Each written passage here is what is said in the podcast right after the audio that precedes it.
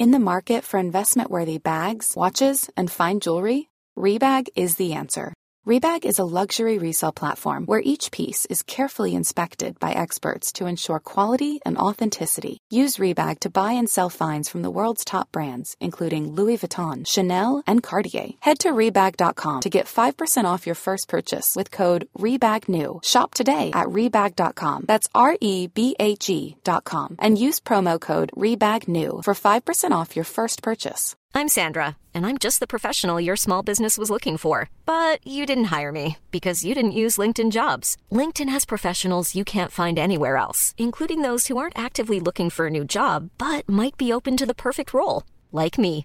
In a given month, over 70% of LinkedIn users don't visit other leading job sites. So if you're not looking on LinkedIn, you'll miss out on great candidates like Sandra. Start hiring professionals like a professional. Post your free job on linkedin.com/people today.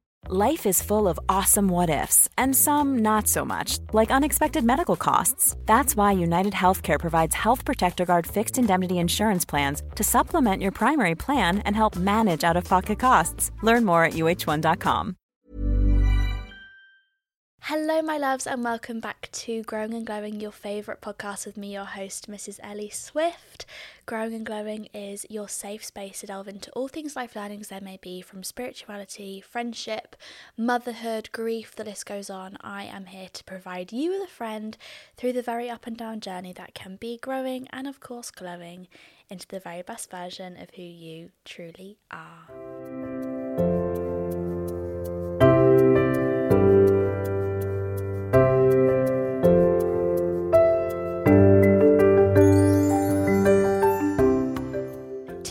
Have another wonderful soul joining me on the podcast, and I am honoured to say that that is Tasha Bailey, or Real Talk Therapist, as many of you guys will know her from Instagram.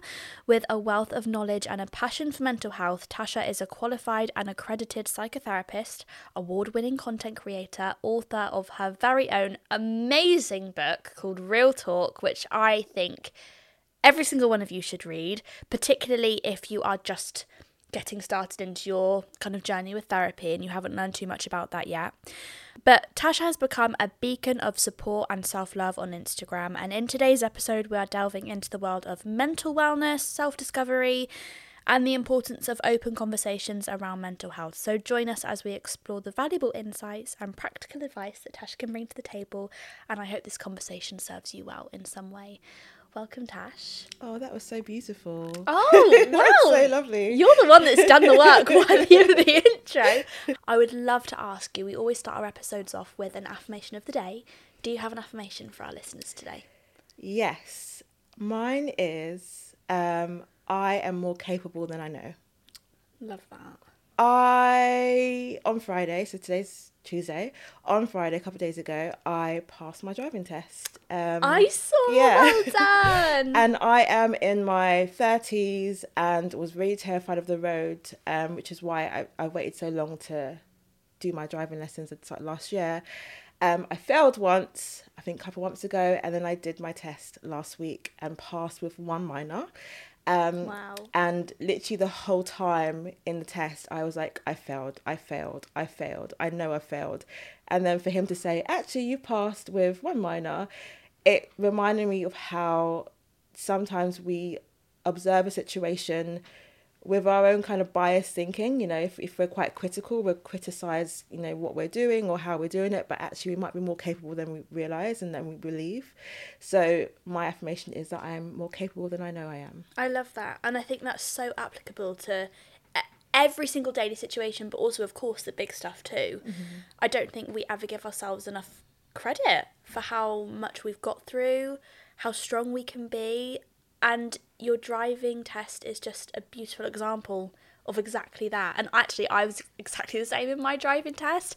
I literally remember bursting into tears like I've never bursted into tears mm. before because my mentality was exactly the same. I think I, I asked at one point for help or something from my instructor, and the rest of the test I was just like, I know I failed. Like, may as well just stop the whole thing. Yeah. But he was like, no, you've passed. And I was like, what? Are you sure? Yeah, I said that. I was like, "Are you sure?" But you're probably a lot more cooler and calmer and collected than me. Anyway, can you tell us a little bit about yourself? Someone that has no idea who you are, doesn't follow you online, has never heard of you. Tell us about you and your journey to becoming a psychotherapist. Okay, so I'm thinking where to start. Um, I am. Let me talk about what I do. So I'm a Yes. therapist, um, and what that means is that I help people um, tell their stories and to heal their wounds that they've had unfinished business with, um, and to kind of live their best lives emotionally. Um, and I do that through therapy sessions with clients. I do that through my book Real Talk, and I do that through my content on Instagram and TikTok, which is realtalk.therapist. Um, so yeah, it's all about kind of helping people access self love and healing, um, having the difficult conversations with themselves and with others, um, and yeah, allow them to have their best lives. I am so excited for this conversation because honestly, I've spoken quite openly about my journey with therapy. I have been with my therapist for two years. Prior to that, I had tried so many times to get into therapy from a really young age, from probably about, I want to say about 11 or 12, when I was at school. Mm. And then multiple other points in my life, I tried, ended up quitting, or didn't feel like I'd connected with the therapist. So for a long time, kind of going through all of the trauma, I was like, maybe therapy just doesn't work for me. Maybe I'm just one of those people that like can't get to grips with whatever I need to get to grips with and I was really sad about it. But then when I found the therapist that I've now been with for coming up to two years, I just thank the heavens really that mm-hmm. we managed to stumble on each other's paths when we did because it's been so revolutionary for me. Mm-hmm. But whenever I do share my journey online about therapy, I get so many messages from so many different people from all sorts of walks of life. How did you do that? How do you find a therapist? I don't even know where to look. Like, what do I even say? How do I know I'm ready for therapy? Did you always know that you wanted to be a therapist, and what kind of got you into the world of that? I get that question all the all the time. So when I was I qualified, I'll get that question from friends or from people that I just met, and that's kind of what led me to create my platform because I wanted to answer those questions in a way that's more accessible. Yeah. Why do we not all know? We know how to get a GP, so why do we not all know how to get a therapist? And actually, that should be available information to everybody. I agree. I knew I wanted to be a therapist from the age of 15, Okay. which is very strange um, because if you meet a lot of therapists, like most of them are kind of later on in life, they're kind of middle age. Right. It's usually like a second career or a career change. Maybe they were a teacher or a nurse first. But to say that I want to be a therapist from like teenagehood is very strange. I think I've met like one other person that said that before. Um, and that came from my own like lived experience. I grew up seeing mental health on the extreme in my family and um, yeah, I kind of always had this curiosity about what is mental health. No one explained to me what was kind of what I was seeing. I've got a sibling that has quite a few mental health, um, health, mental health disorder, um, and no one explained to me what that is and what that meant. And so I grew up with this big curiosity of what is that and what what is that about and how do I help people like that? How do I help people like me who are observing that as well? Um, and it led to me, yeah, I wanting to be a therapist. I also saw a therapist on a Nickelodeon film. Right. Um, the film was called Harriet the Spy, and Harriet went to go see a child psychotherapist, and I was like, that's a really cool job. Like, I want to do that. Like, he just helps children talk about their feelings through toys, and that's really cool. Um, so that's kind of where the dream kind of sparked off. And tell us a little bit more about your online platform and how that came about because I think what you do online especially is so amazing. I'd never seen a platform like it honestly apart from when I came across yours probably coming up to maybe a, a year ago or something now but I followed you for a while and I love your content and I think everybody should know about you and what you do online because it's so important. So tell us a little bit more about how that came into fruition. Oh, that's so lovely. Thank you. Um, it came to fruition where I, at the time, I was working as a therapist with young people. Um, it's a job that I absolutely love, but it was a really hard job because it was lots of like big traumas and imagine. also only a short amount of therapy could be offered and I always felt like I wish I could give more. Yeah. Um, and it led me to think that actually there's so much information that we sh- I share in therapy that everyone should have access to. Not everybody can afford therapy, and if we do, if you can get therapy from NHS or from a free service, it's usually really short. Yeah. So I was like, everyone has Instagram for free mm-hmm. and TikTok for free, and there's nuggets of information that I can share mm-hmm. on those platforms that will either get people closer into therapy or to at least mm-hmm. take some nuggets that they could learn in therapy for themselves. So I thought, let me start something and see if I can get like 100 followers, and that'd be like, I'd be really happy with that. That'd be amazing. And then obviously it just grew, and it co- coincided with, with COVID as well, and everybody Yeah. being really anxious. Um, and so it kind of really grew into a whole community. And that is really what your book focuses on too, right? It's like, here's a book of everything that you, like, again, nuggets of information that you would find from a therapist in a book. And there's so much in there from kind of attachment styles and different ways that childhood trauma can affect you and your parents. And I just think it was such an amazing book. I just wanted to tell you before we get into like the depths of today's conversation how much I just think that you've done such a wonderful job with that. So, oh, if anybody listening to this in particular is like almost shy or nervous to start therapy, because I know that can be quite a big. I feel like sometimes you think about starting your therapy journey, you're like, oh my god, but there's so much to mm. unpack. I'm kind of nervous about that. A really great place to start, guys, is Tasha's book called Real Talk, which I will link below in the show notes. It is honestly just wonderful. I cannot praise it enough. So well done, you. Thank you. But the whole kind of conversation around mental health, I feel like it's amazing nowadays that there is so much conversation around it, especially online. As a therapist, though, can you tell us maybe one fact or like really mind blowing statistic that you think everybody should know about mental health and why it's really important that we focus on it? Mm. I don't, I don't have a fact, but I, I'm just thinking about how we focus a lot on our physical health and making sure that our bodies are healthy and fit, but actually, how much time do we give to our mental health? And that might be going to therapy, that might be having really healthy boundaries is a is a great way of making sure we have good mental health. Um, but yeah, it's like how much time do we actually give to nurturing our minds and nurturing our emotions and also being emotionally available to ourselves. We talk a lot about um, looking for emotionally available partners, but actually, how often are we actually emotionally available to ourselves? I think a lot of people neglect themselves emotionally. For example, um, a lot of the time we ask each other, oh, "How are you? How are you doing?" Yeah. And the response is often, "I'm fine. I'm okay. Could be better," or you know, "Can't complain." But how often do we actually say, do you know what, I'm feeling crappy, or I mm. feel really blue, or I feel really vulnerable, or I feel really scared? Like, how often do we actually have that real conversation? Mm. And the more that we are un, un, un, unauthentic, no, inauthentic with our feelings, the worse our mental health is going to be. Mm. Because we're masking. Yeah. And there was one line in your book in particular that really stuck out to me that was healing is becoming more emotionally available to ourselves. And I just thought, what a wonderful way to put it. Mm. Because that is it. Like, at the end of the day, if you look at yourself and you're thinking, I would just love to heal, I want to get past all of this stuff, underneath everything, it is about becoming the person that you need, mm-hmm. becoming more emotionally available to yourself. And there was a line that I heard years and years and years ago. I don't even know where it came from, but I don't know if someone said it to me or I read it. But exactly what you were saying about how we look after our physical bodies, it was like you wash your body every day, or most people wash their body every day. When was the last time you washed your brain?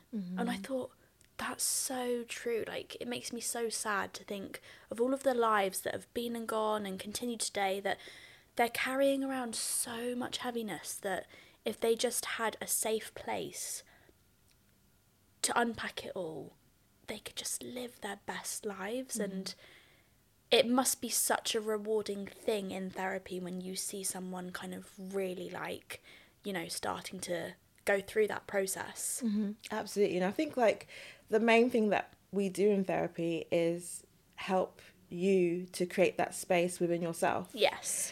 And so it's really beautiful when I see a client like go away for the week and come back and be like, oh, I did this with myself, or I learnt this, or I unpacked this in this way. And it's like, oh, great. Like you're kind of internalizing the work that we're doing here and you're creating space for yourself and you're not neglecting your needs. Yeah. And that is beautiful. That's important. Yeah. Um, yeah. And I think with the whole like, how often do you wash your body versus how much you wash your brain? I think like they can be, they can happen at the same time. Like even just in the shower, allowing yourself to to be like, okay, I'm showering my body. How am I actually feeling right now? Like, Yeah. what does my body feel? What what am I carrying that I don't want to carry anymore? What do I need this week? Just having those little check in points with yourself is even a way of kind of fueling that mental health conversation. So, where can we start with finding a therapist? How do we know that we're ready? Because, like I said, it's like the number one question I get, and you probably do too. It's like, I'm desperate to start therapy, but I don't even know where to look. People ask me all the time for the name of my therapist. Mm-hmm. I get you probably get loads of questions like, "Can I come and have a therapy session Yeah. with you?" How can we start? Yeah, I think the first thing is like realizing if it's the right time. Um, so, kind of signs that it might be good to start therapy is if you're noticing that you're making the same mistakes or there's a certain pattern of behavior that you keep running into and you want you want it to stop but you don't know how to make it stop like things like that. So for example you're often neglecting yourself or you're often not being honest about how you're really feeling like that's a pattern and where is that coming from? Um i think as well it has to be that you feel that there's a curiosity about yourself that you have that you want to know yourself a bit deeper. Maybe there's things that you're scared to know about but with the right therapist you feel like you could make that brave step. Um yeah so i think those those things are important. And in terms of looking for a therapist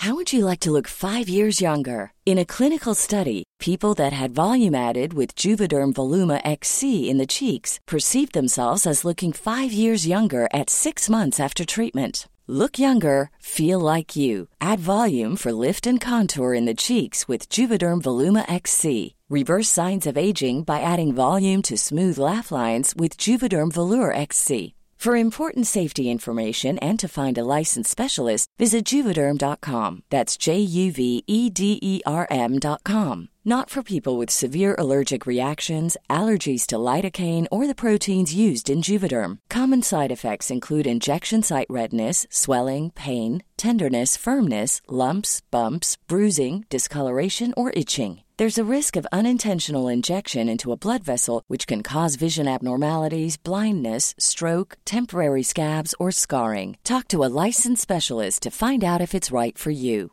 Hey, I'm Ryan Reynolds. At Mint Mobile, we like to do the opposite of what Big Wireless does. They charge you a lot, we charge you a little. So naturally, when they announced they'd be raising their prices due to inflation, we decided to deflate our prices due to not hating you.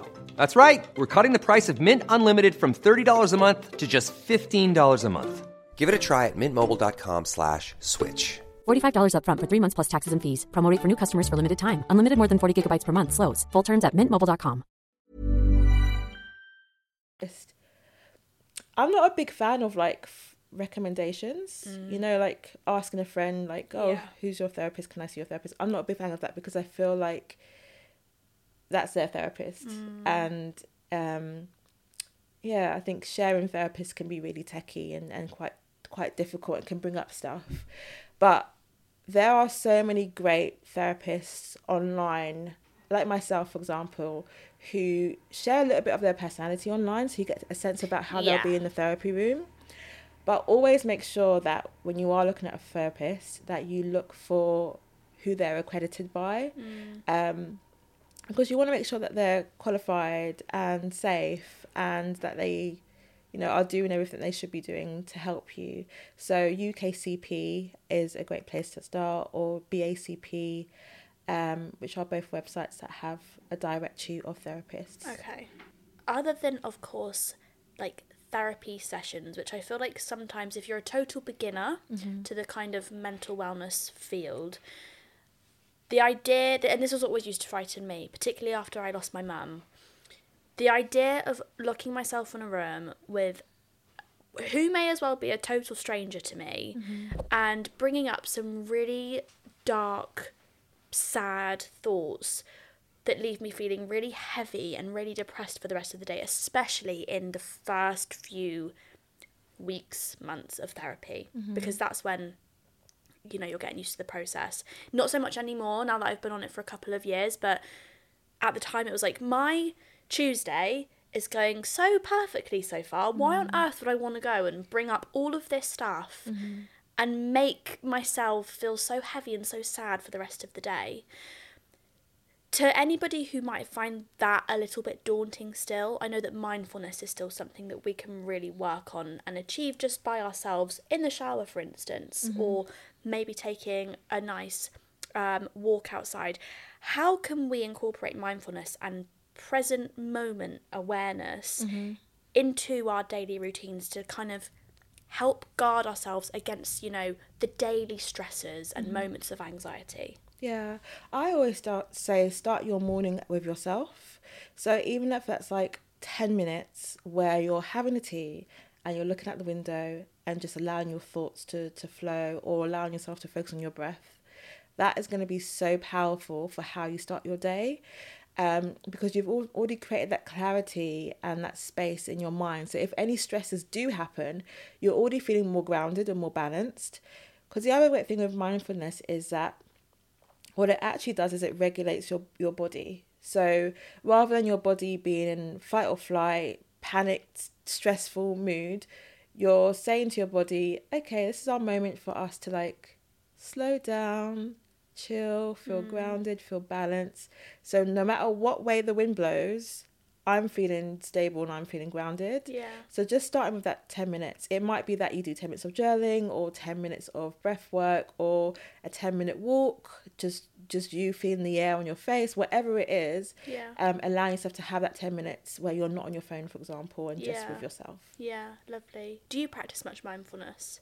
I do. I think I do it kind of unintentionally, if that makes sense. Yeah. I think it's become such such a part of my day. So And like, who you are, in be- yeah. yeah. So like in between clients, or um, as soon as I feel a bit stressed, stressed, then I will kind of step back, kind Yeah. of automatically. Um, and you kind of named about therapy and the kind of worries about what you'll be left with after therapy. Yeah. And I think one big thing that people sometimes make the mistake of doing is when they do start therapy, is they try to slot it into their lives in a really Yes. awkward way. Yeah. So maybe they'll be like, I'm gonna do therapy session at eight AM and I'm gonna have work at nine. That's not gonna work. Yeah. You need to have that mindfulness space in between because otherwise it's gonna spill into your work. Yeah. Or make sure that you're planning it um at a time or a day that Yeah. feels more more okay than a busy Wednesday at work, for example. You know, make sure that you're kind of thinking about what would be best for me when I plan this this therapy session. Yeah, I think that this might sound like a really obvious thing to say, but therapy is so grounding.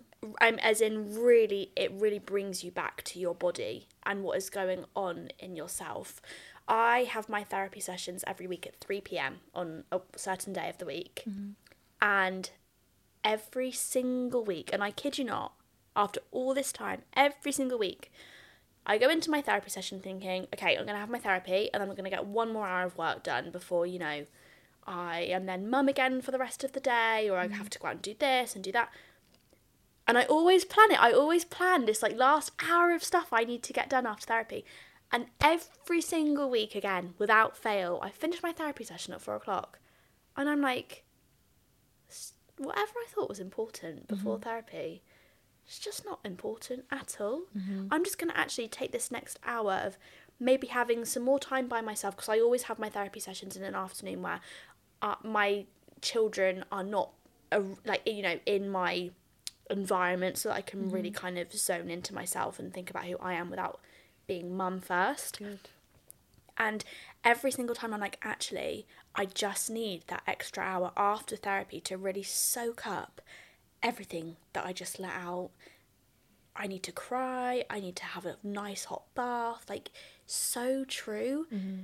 It's a, really about being kind to yourself through the whole process, not just about signing up for therapy and then, you know, getting on with the rest of the day. It's like signing up to therapy and making that commitment to yourself is like really honoring everything that you need to work through and all of the different ways that that might show up and in some cases i guess showing yourself the love that you didn't necessarily have before the therapy yeah Yeah.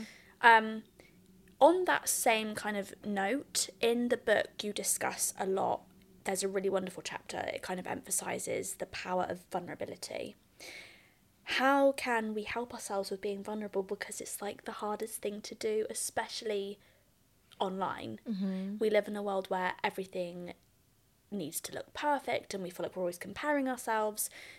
There's so much power, and saying this as someone who's actually, you know, had total fear of vulnerability, but tried every time to overcome it for my own reasons. I think, you know, vulnerability really, there's nothing stronger that connects us, to be mm-hmm. honest with you. I think it's like the number one connector between you and I or someone else. Mm. If you're vulnerable about where you are and your story and everything that's led you there, it's petrifying to lay that out on a plate to strangers who could take it and be nasty. Mm-hmm. But at the same time, it's like, well, ah, but I need to do that not only for myself but also for the people who might be able to find some sort of solace in my journey with things. How can we help ourselves with being vulnerable? And do you have a moment in your own journey where vulnerability led to significant growth or connection? Yeah, it's a it's a big question. I feel like um, our natural instinct is to fight against vulnerability. Why is that? I think it's about the culture that we're in. Right. Um, so if we've grown up with parents who don't share a lot or Yeah. don't encourage you, didn't encourage you to be um, emotional, or maybe you were told that you're a crybaby or you should Yeah. stop being so dramatic. These are all things that cut off your vulnerability and make you pack it away in a cupboard somewhere Right. um, or if you go into a relationship and it's with somebody who doesn't appreciate vulnerability or doesn't appreciate emotions, again, you're going to pack it away in a suitcase somewhere or Yeah. in a cupboard somewhere. So I think we have a real kind of keep calm, carry on culture. Yeah. Um, probably across most of the world, but I'm thinking very much like UK is very much like Yeah. stiff upper lip and keep calm, carry on. Um, we haven't got time for Mm-hmm. the feeling stuff. Um, and so we, yeah, we, we walk around with this kind of fear of vulnerability or fear of sharing our vulnerability because we don't know how it's going to be received. Mm. Um, so in terms of being more vulnerable, it's firstly having that, have giving yourself that permission to be vulnerable with yourself Yeah. this is where things like journaling can be really helpful because you're you're literally having a conversation just with yourself and Yeah. you can write down and play around with being more vulnerable um i know some people do it kind of more in terms of like substack or newsletters and that that kind of like space but i think writing for yourself can be really really important and then i think it's about looking at the company that you keep as well because if you are emotionally unavailable to yourself you'll often pick people in your life who are also un- uh, unavailable emotionally to you Yeah. so it means that there's no one there to kind of challenge you to be more vulnerable or to open up more because they're not comfortable with it within themselves Yeah. so really look at the friends that you keep or the partners that you choose um, and maybe branch out into meeting more people who Yeah. Want to grow their vulnerability too. Um, and that's where kind of therapy, of, of course, is a great place to do that as well. Yeah. And then the third thing is taking risks. Okay. So, like you said, there'll be times when you are more vulnerable online, and it's like you're then open up to potential critical comments or uh, difficult comments. And not to say that open up online is the only way to take those risks, but just just taking those risks. Like Yeah. if there's a friend that you're usually not very open with, then maybe test it out and see what how do they respond when you talk about something difficult. Um, can be quite enlightening about who you should and shouldn't keep in your life as well. So, yeah, take those little risks as well. And so much of the time, I think it's so wonderfully surprising. Like, you expect them to have a reaction in this certain way, but actually, it can so often be the opposite and you think why didn't i open up to them sooner? Or they were going through the same thing or and i actually want to take it back to um something that you mentioned in there that was really it really sparked a question that i know a lot of people will be dying to ask you. When we talk about the people that we- we surround ourselves with a lot of the kind of traits of being emotionally unavailable we have learned through our parents or our family and you know those immediate people in our life how can we deal with toxic family members toxic parents toxic siblings? Especially when you feel like you're the only one that kind of really has a bit of a deeper awareness about this kind of stuff and a bit of a year the only one to have a bit of a yearning about wanting to heal. How do we deal with that? Um yeah it's a it's a really tricky question. It's something that yeah comes up all the time. I and bet. yeah. the the easy answer that that we often see in articles and even from therapists is you should take distance from that family. But that's often not easy. Yeah. Especially if you come from like certain cultures or certain family backgrounds like it's very difficult to cut off from a family who is also part of your system Yeah. your your support system. So i think in the book i say this of that there's i use like a traffic light system with Right. my clients so almost thinking that there's red amber and green versions of how you respond to a toxic family situation or a toxic relationship that you're not sure how to deal with so red would be to stay in this relationship with this person or to stay in their company would be an absolute detrimental to me and my and my mental health so the only way that i can respond to this is by having complete separation or complete firm boundaries where I don't see this person in, anymore.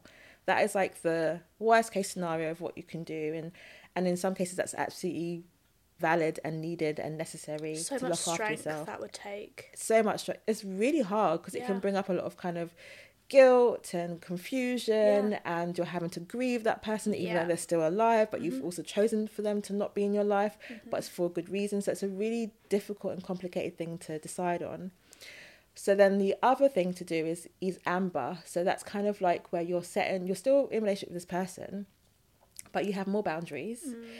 you maybe only share certain parts of your life with this person maybe you'll never discuss money or you'll never discuss your your romantic relationships but you'll have a how are you how's your how's your life Yeah. kind of moments so you're creating a distance but it's not a physical distance it's almost like an emotional Yeah. conversational distance and then maybe you can assess if things change Yeah. as well and then there's obviously, obviously green as if you feel like you know you're on this healing journey your family are not on this healing journey but maybe they can eventually be on par. Yeah. So you're kind of testing the waters. And you feel supported by them. Exactly. Mm. so that's kind of what i kind of propose to my clients is like where do you want to go on this? Mm. red amber green what feels accessible?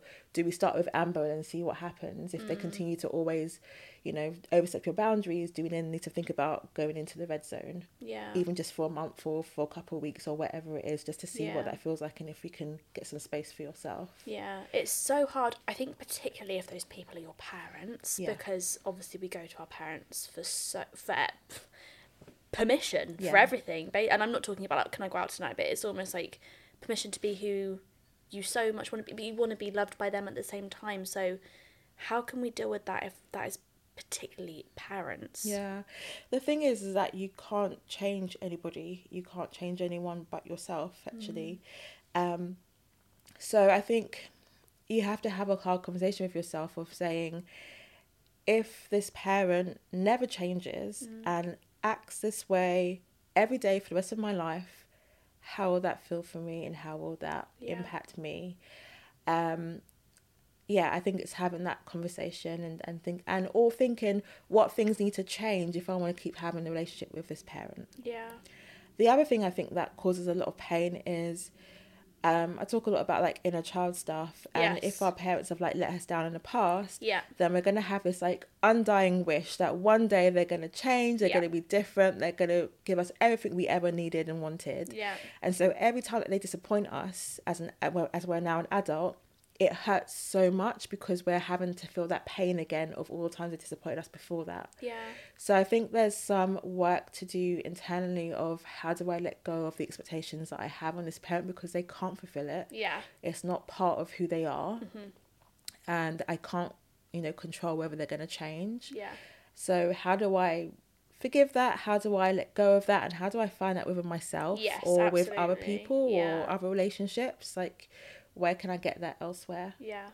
And I think all of this amazing knowledge that we have now with therapy and emotion and feeling and trauma, I know me as a mum, I'm like, oh my god, okay, how can I do it perfectly for my kids? Because I never want them to have gone through an inch of the stuff that I've had to go through in mm. my life. Like, I almost see some of, well, I don't see some of it, I see all of the trauma that I've been through in my life as like, do you know what? I'd take it all over again in a heartbeat if it meant that I got to learn the lessons, but my kids didn't ever have to go through anything of the same because I made sure it didn't. Mm-hmm.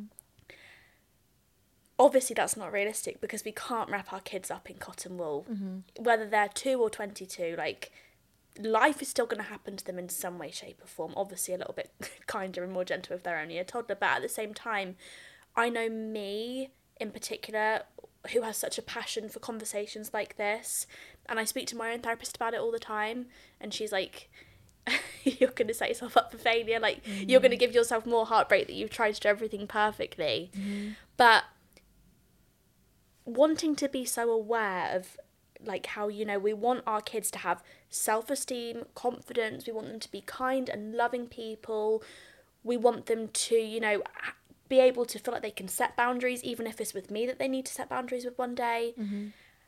How can we do that? How can we be conscious parents? Because there's so much of that going around. Mm-hmm. But you know there's like gentle parenting and then there's conscious parenting. Like how can we set our kids up the best we can I think it's remembering that you don't have to be a perfect parent. Like nobody needs you to be a perfect parent. Please don't do that ever. it's it's also can be harmful. yes Um, you just got to be good enough. And by good enough, I mean um, open and sensitive and compassionate, having boundaries.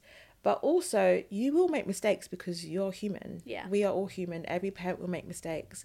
It's how you respond to those mistakes is that, that matters. right So if you make a mistake, you have an age appropriate conversation with your child and say, I'm really sorry, I made this mistake, and next time I'm going to do X, Y, and Z. How Right. do you feel about it? right And then what you're doing there is you're teaching your child how to have accountability okay because you're showing them that you're taking accountability for your actions. And you're also teaching them how to be emotionally available to themselves because you're saying to them, How are you feeling from what I did? Like, Yeah. how was that? And I feel like this. And you're showing them that it's okay to have conflict in a in a relationship or parent parental relationship because it can be resolved and it can be they call it therapists call it rupture and repair. There can be a rupture, but it can be repaired and smoothed over and, and actually can make us stronger okay as a relationship. and introducing i don't want to make this all a tangent all about you know being a parent because i know there are people out there who aren't parents and they don't have children but mm.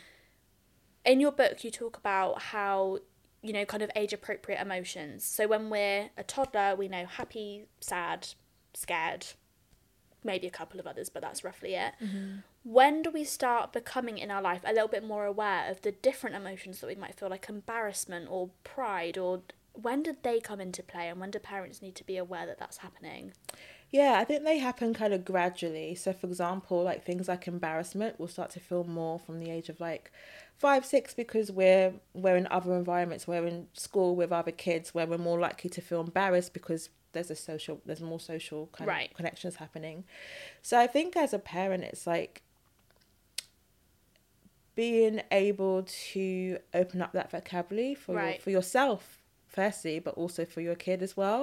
So in the book there's like a feelings wheel but you can find like children friendly feeling wheels that, that show that for example the feeling of happy there's so many different flavors of happy. There's Yeah. glee there's proud there's just so many different flavors. And allowing your kid to you know learn some of those words along the way is really important. Because yeah we're more than just happy sad Yeah. fearful. There's there's so many other feelings and we can feel multiple feelings at the same time yes and I think a lot of people don't realize that, and so when they do feel multiple feelings, they're just like, "Oh my gosh, I'm so confused by what I'm feeling." Yeah. But actually, it's absolutely normal. Just give a name to it, and that will help you to process it. Yeah.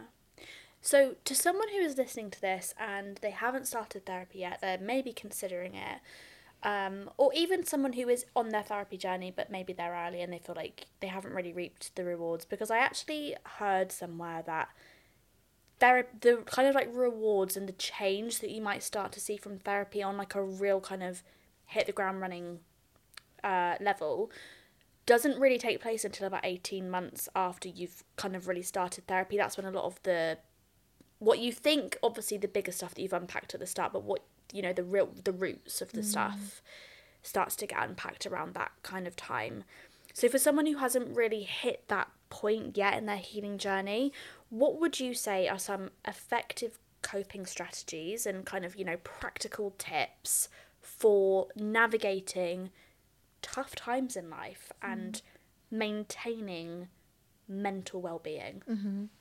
I would say one thing of like whether you're in therapy or not, make sure that you're kind of using resources. I think especially if you're in therapy, because if you think about it, it's like it's like going to the gym once a week. Mm. Um, you can do a workout of a personal trainer, but if you're not maintaining it throughout the week, mm. then you're not going to have the results that you wanted. You're not going to work on yourself the way that you wanted. Mm. So even just having a book that you're reading that confronts some of the things that you want to work on and then bring that what you've learned bring that to therapy and that might just kickstart that journey a little bit. So that i would say really use make use of like tiktoks instagrams Yeah. um books podcasts. Um i think thinking of i think one really important thing is remembering that your mind and your body are connected. So often when we experience a trauma or something difficult or even when we're stressed mm. we feel it in our body Yeah. we say we say oh i'm so tired or i'm so ill i've got a cold because you know the more stressed we are the the lower our immune system's going to be Right. so we're more likely to get colds and, and feel ill or even on long term we can get like quite serious health concerns so really remember to kind of incorporate your mind and your body with things so even things like i think they call it like soft girl walks now or healing Yeah. girl walks like doing things like that where you're you know doing soft gentle safe movement whilst also processing what you need to process can, can be really important Yeah. um which is why breath work is great Yes. thinking about your community and you know if you don't feel emotionally challenged in your community maybe think about you know other spaces that you can enter whether it's mm. like a sister circle or doing a workshop or something that can just give you that extra boost in thinking about and learning about yourself Yeah. and I think creativity is great for healing because often when when we talk to ourselves, we often talk with our ego, and our ego is this part of ourself that is like, I hate vulnerability, and I'm always right, and I'm never wrong, and I just want to be perfect. Mm. And that ego can get in the way of our healing. Mm. Whereas if you do things that are creative, they basically tell your ego to sit to the side. Okay. And allow you to go a little bit deeper into your own personal journey, into Wow, your own that's so thoughts. interesting. So that's why, like in the book, I have a lot of like little creative exercises because Yeah. they go a little bit deeper than it usually usually would. Right. Um, because we yeah we like to communicate through symbols and pictures and metaphors. Yeah. And they can be really telling about you know what we're carrying, what we're thinking about. How do we know when it's our ego talking? Well, that's probably such a loaded question. You're probably like, oh my god, right, let me write five essays. But how do we know it's our ego talking? I would say that ego has a lot of rules. So if you find yourself saying, "I should have done this," Okay. or "I shouldn't have done that," or "I wish I was more like this," or "I could have been more perfect at that," mm. this is all stuff that your ego is saying. It's kind of rules. Or if you're judging other people, that is very egotistical as well. Right. So if you're saying, "Oh, I wouldn't wear a skirt like that," Yeah. you know that is your ego kind of making a judgment of yourself and also of that person because you're saying i can't my body isn't right to wear that skirt and that person's body isn't right to wear that skirt Right. so listening to those kind of phrases it's this very much not just not just i statements but it is very much kind of the judgment side of us And where is that ego formed? Like, how does that come about? that comes about i'm trying to think what age it's definitely in like child early early childhood um and i think the more criticism we've received the more kind of critical our own ego or our inner critic will be Oh as well God, so we internalize like if we've had an embarrassing memory or a memory where we were told off by a teacher or judged for whatever reason all of those memories will collect and create our inner critic and our inner critic will be this part of us that yeah kind of gets in our way in a way because it's you know it's like when I was talking about the driving test I was saying you know I've, I've failed I've definitely Yeah, failed and was that's my inner critic. talking. Exactly yeah. saying like no I better prepare for the worst. I think one thing that is so like common about everybody in our society today, particularly in our generation, is that we just want quick fixes to things. We're very impulsive. We don't have mm-hmm. much patience with stuff, which is why social media is so like hot because mm-hmm. it's like no next, no next, you know. But when it's stuff like our inner critic and we're looking at our journey with ourselves and we start our healing journey, we're like, two years of therapy, I'll be good. Can't wait for this to be finished. I think you literally start your book by saying something like that that is like, you literally said to your therapist, I can't wait for all of this to be just done. And your mm-hmm. therapist said to you, it's never going to be done. it's like nah babe it's not yeah. it's lifelong How, knowing that it's going to be lifelong yeah and it's always going to be there to a degree, how can we quieten our inner critic or at least work on, on them a little bit? Mm. I I tend to say that our inner critic is there to protect us. So it's there to protect, protect us from rejection or embarrassment. You know, me saying to myself, I failed this test is me prepare myself for the worst. Right. Um, so then I can feel more control. So that's one thing about the ego. They love control. They Okay. love it. Absolutely love it. Whereas if we want to be more healed, we have to kind of let go of control Yeah.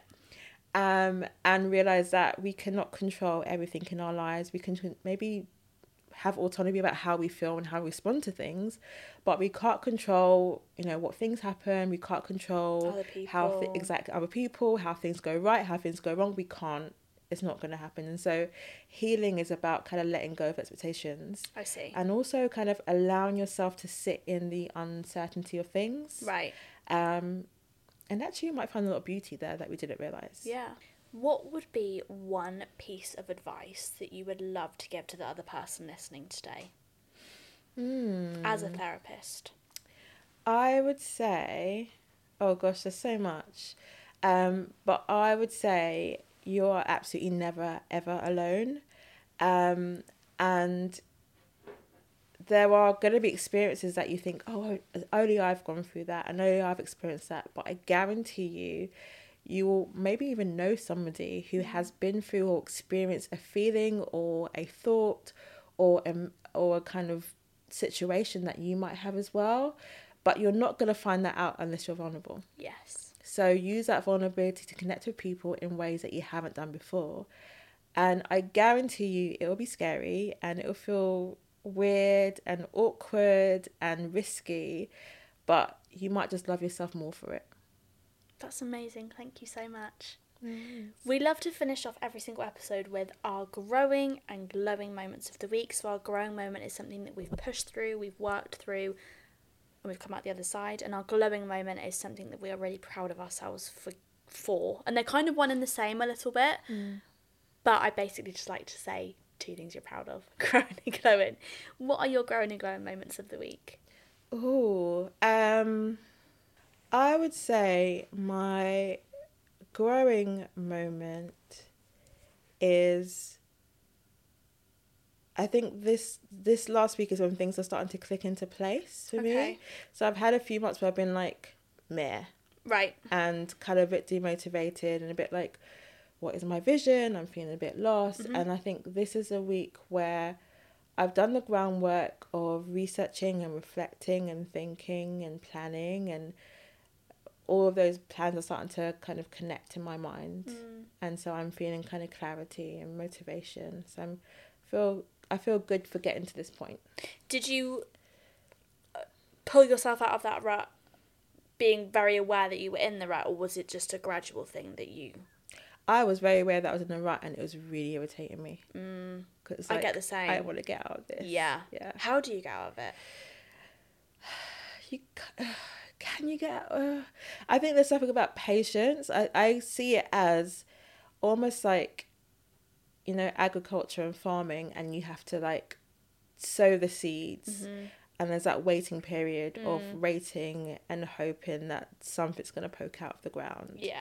um and i think it's that that was the place that i was in it was like the waiting and Yeah. the not knowing and it's not in my control of when things will poke out of the ground i've just got to wait and keep feeding myself and nurturing myself i think it's that it's kind of continuing to nurture yourself Yeah. having routine can be really helpful for me personally when i'm in that place Me too. Yeah. Um, because it gives me a bit of a direction whilst i'm waiting yeah. and then ho- waiting for the harvest and waiting for spring to, to come out And it always does, right? Every single Exactly. time. exactly And what about your glowing moment?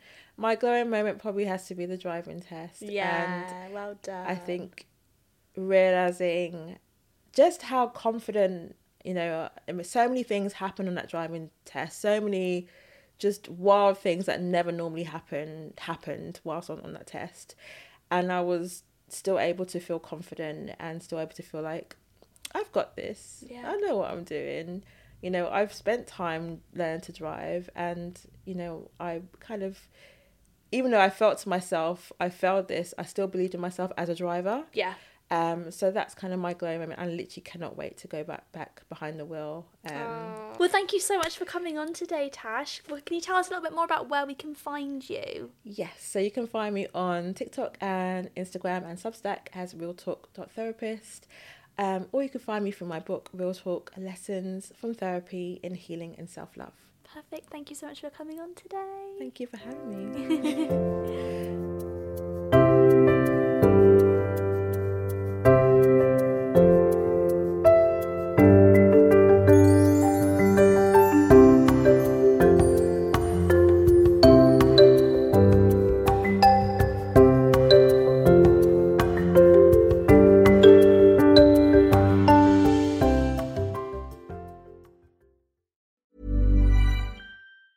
Mom deserves the best, and there's no better place to shop for Mother's Day than Whole Foods Market. They're your destination for unbeatable savings, from premium gifts to show-stopping flowers and irresistible desserts. Start by saving 33% with Prime on all body care and candles. Then get a 15-stem bunch of tulips for just $9.99 each with Prime. Round out Mom's menu with festive rosé, irresistible berry chantilly cake, and more special treats. Come celebrate Mother's Day at Whole Foods Market. Ever catch yourself eating the same flavorless dinner three days in a row?